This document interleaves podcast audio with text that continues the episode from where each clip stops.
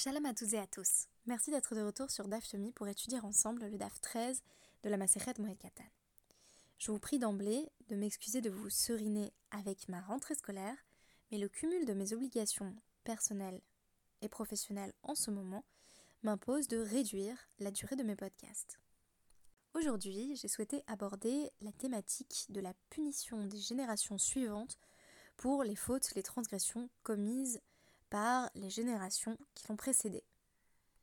Et quelle meilleure référence pour aborder la question du déterminisme génétique que l'Orestie, la trilogie dramatique d'Eschyle centrée sur la geste des Atrides, qui débute avec l'histoire d'Agamemnon.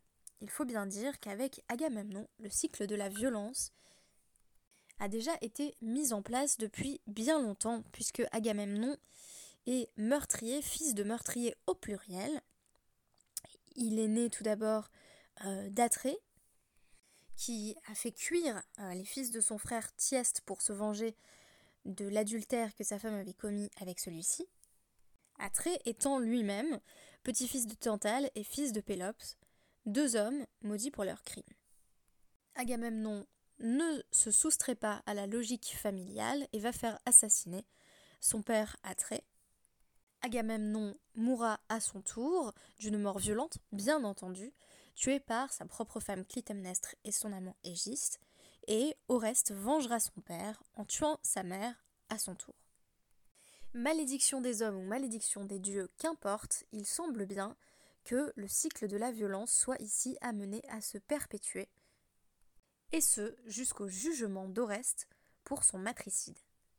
En matière de morale et d'éthique, peut-on aussi parler de déterminisme génétique dans les textes de notre tradition? Si l'on cite le très connu Passouk de Shemot Kafre, il semble bien que oui, puisque Hachem est, c'est d'ailleurs l'un de ses attributs, Poked Avon Avot, Al-Banim, Ad euh, Al-Shlishim, Ve'al-Rebi'im, Lisnai. Hachem, semble-t-il, punit donc l'iniquité des pères sur les enfants jusqu'à la troisième ou la quatrième génération pour ceux qui le haïssent. Expression qui reste à concilier avec l'affirmation dans le Sefer Devarim en vertu de laquelle Banim Loyamutu à la vote. Les fils ne mourront pas pour les fautes de leur père. Ils ne mourront pas certes, mais peuvent-ils être sanctionnés financièrement? C'est exactement la question que va poser notre Gemara du jour en posant la question de si une personne avait volontairement euh, temporisé pour accomplir euh, une melacha pendant Chol HaMoed, est-ce qu'on punit euh, ses enfants au décès de cette personne? On a appris en effet à la fin du Daf d'hier que lorsqu'une personne laissait un travail volontairement pour Chol HaMoed, cette personne ne pouvait bénéficier du fruit de son travail parce qu'il est interdit de procéder de la sorte. Une personne qui aurait, par exemple, attendu Chol HaMoed pour faire construire sa maison, verrait la maison confisquée. Mais confisquerait-on la maison aux enfants de la personne qui aurait commis cette transgression une fois cette personne décédée? La Gemara va employer un premier paradigme pour répondre à la question, dans lequel il semble bien que la punition soit bien appliquée à la génération suivante. L'exemple qui est donné est le suivant. Si quelqu'un tranche l'oreille d'un animal premier-né, on pénalise son fils après lui, c'est-à-dire après la mort de cette personne. Qu'est-ce que cela peut bien signifier? Le Bekor, le premier-né euh, d'un... d'un animal. Si tant est qu'il s'agisse d'un animal que l'on peut offrir en sacrifice, se voit a priori consacré. On n'aura donc absolument pas la possibilité de le manger. Si on fait preuve de ruse, de harama, on aura tôt fait de blesser l'animal volontairement pour pouvoir le consommer, puisque un animal blessé est impropre à la... l'offrande en sacrifice. Le Beth Din va donc appliquer une pénalité monétaire aux enfants de la personne qui, ayant recours à la ruse, a choisi de blesser l'animal pour ne pas avoir à l'offrir en sacrifice. Mais la Gemara affirme ici Mishum de Isura de Oraita. C'est parce que euh, la personne a ici un frein, un interdit de la Torah. Dans le cadre d'un interdit des rabanan, comme celui de travailler à Chol HaMoed, l'interdiction euh, n'est pas la même. Autre exemple où il semble que l'on pénalise bel et bien euh, les enfants pour les transgressions des parents. Imtim Salomar, Machar Avdo Legoy Vamet Knaso Benon Harav, Mishum de Chol Yoma Mafkale Mi Mitvot. Quelqu'un qui a vendu son esclave à un non-juif euh, voit également son fils ou peut-être sa fille être pénalisée après sa mort parce que euh, en l'ayant vendu à un non-juif, on l'empêche d'accomplir les mitvot. Acha Mai, mais dans le cas de Chol HaMoed, que fait-on? Gavra Kanes Rabanan Veha l'été. Est-ce que on peut dire que la pénalité avait été imposée au père et il n'est plus là? Odilma, Mamona Kanes Rabanan Veha ité. Ou est-ce que l'on dit que c'est l'argent euh, qui a été Euh, retenu, qui a fait l'objet d'une amende, et il est toujours là. On n'a qu'à prendre l'argent aux descendants. La réponse est in fine que euh, on n'étend pas la punition qui s'appliquerait à la génération fautive à la génération suivante. Cela s'applique dans plusieurs cas. Tout d'abord euh, pour la Shemitah, il y a un interdit de euh, profiter de ce que l'on aurait planté illicitement pendant la septième année.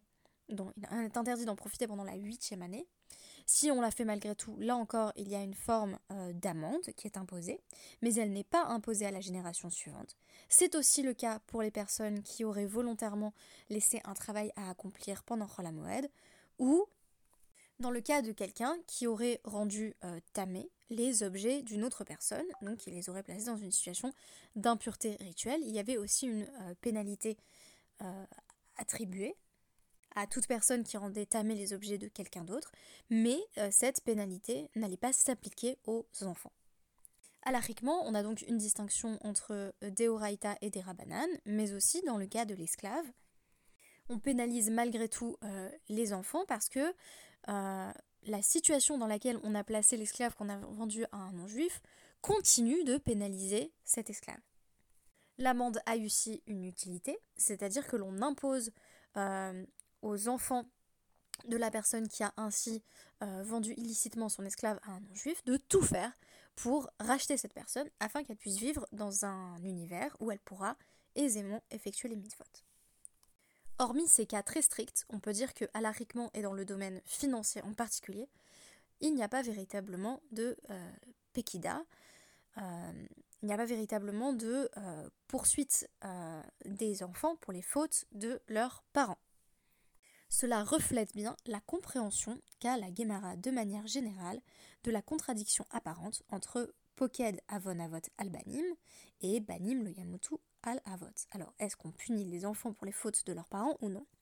On connaît la réponse offerte par euh, le traité Brachot, en Brachot sept a, à savoir euh, tzadik vetovlo, tzadik ben tzadik, tzadik veralo, tzadik ben racha. Un tzadik auquel il arrive des malheurs est sans doute lui-même injuste, mais le fils d'un transgresseur, tandis que un tzadik qui est, euh, a une vie heureuse est sans doute lui-même né d'un tzadik. La Gemara cite alors les deux psukim de Shemot et Dvarim qui semblent euh, se contredire et dire successivement que Hachem punit les enfants pour la faute des parents et que les enfants ne mourront pas pour la faute des pères. Ou Remizan Krae Ahadade. Il s'agit de euh, trouver une explication de la contradiction apparente entre ces deux versets. Lokashia, ce n'est pas difficile. Ha kshe ochazin maase avotehem beyadehem. Ha kshe ein ochazin maase avotehem beyadehem. Les enfants qui sont punis pour les transgressions de leurs parents sont ceux qui perdurent dans les voies de leur père, tandis que ceux que l'on ne punit pas pour les transgressions de leurs parents s'engagent dans une voie autre, et échappent ainsi au déterminisme génétique en se choisissant une autre voie. Dans Bamidbar Rabba dix-neuf trente-trois, ce même euh, passage, cet éclairage de la contradiction apparente entre les deux versets, est présenté comme un enseignement de Moshe à, à Kadosh Baruch Hu. Ce ridouche, cette innovation, cet enseignement nouveau, se fonde sur le fait que euh, le premier basouk intervient euh, avant dans la chronologie du texte, de sorte que Hachem aurait en quelque sorte changé d'avis, aurait commencé par estimer qu'il euh, faudrait effectivement punir la faute des parents à travers les enfants. Moshe aurait répondu, et pourtant, euh, Abraham avait un père, Térar, qui adorait des idoles, euh, Cheskia était un roi juste, mais Achaz, son père était un homme mauvais, euh, donc faut-il malgré tout punir les enfants pour les fautes des parents? Hachem aurait répondu alors, eh bien finalement je vais enseigner autre chose, je vais enseigner ce passouk de Dvarim vingt-quatre quinze, en vertu duquel les enfants ne mourront pas pour les fautes des parents. Et je l'enseignerai en ton nom, en disant c'est ainsi qu'il est écrit dans la Torah de Moshe, euh, ainsi que cela a été ordonné par Hachem. Les lois sur les amendes, qui sont la plupart du temps imposées à une génération mais pas à la suivante, suivent la même logique et démontrent bien que euh, la notion de Poked Avon Avot est limitée au possible et à un nombre très restreint de cas. Il faut bien comprendre que puisque l'amende concerne ici une faute morale, euh, il n'y a finalement aucun intérêt à faire en sorte qu'elle soit payée par la génération suivante, sauf dans le cas de l'esclave, qui est toujours détenu euh, par un non-juif et qu'il est urgent euh, de racheter afin qu'il puisse euh, observer toutes les mitvot.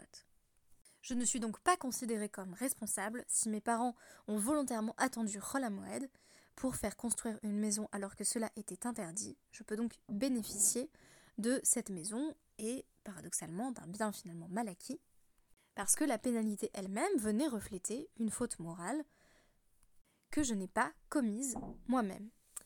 Voilà, j'espère que cela vous aura apporté un éclairage sur le début de notre D A F, le D A F treize de la Maseret Moed Katan, et je vous dis à demain.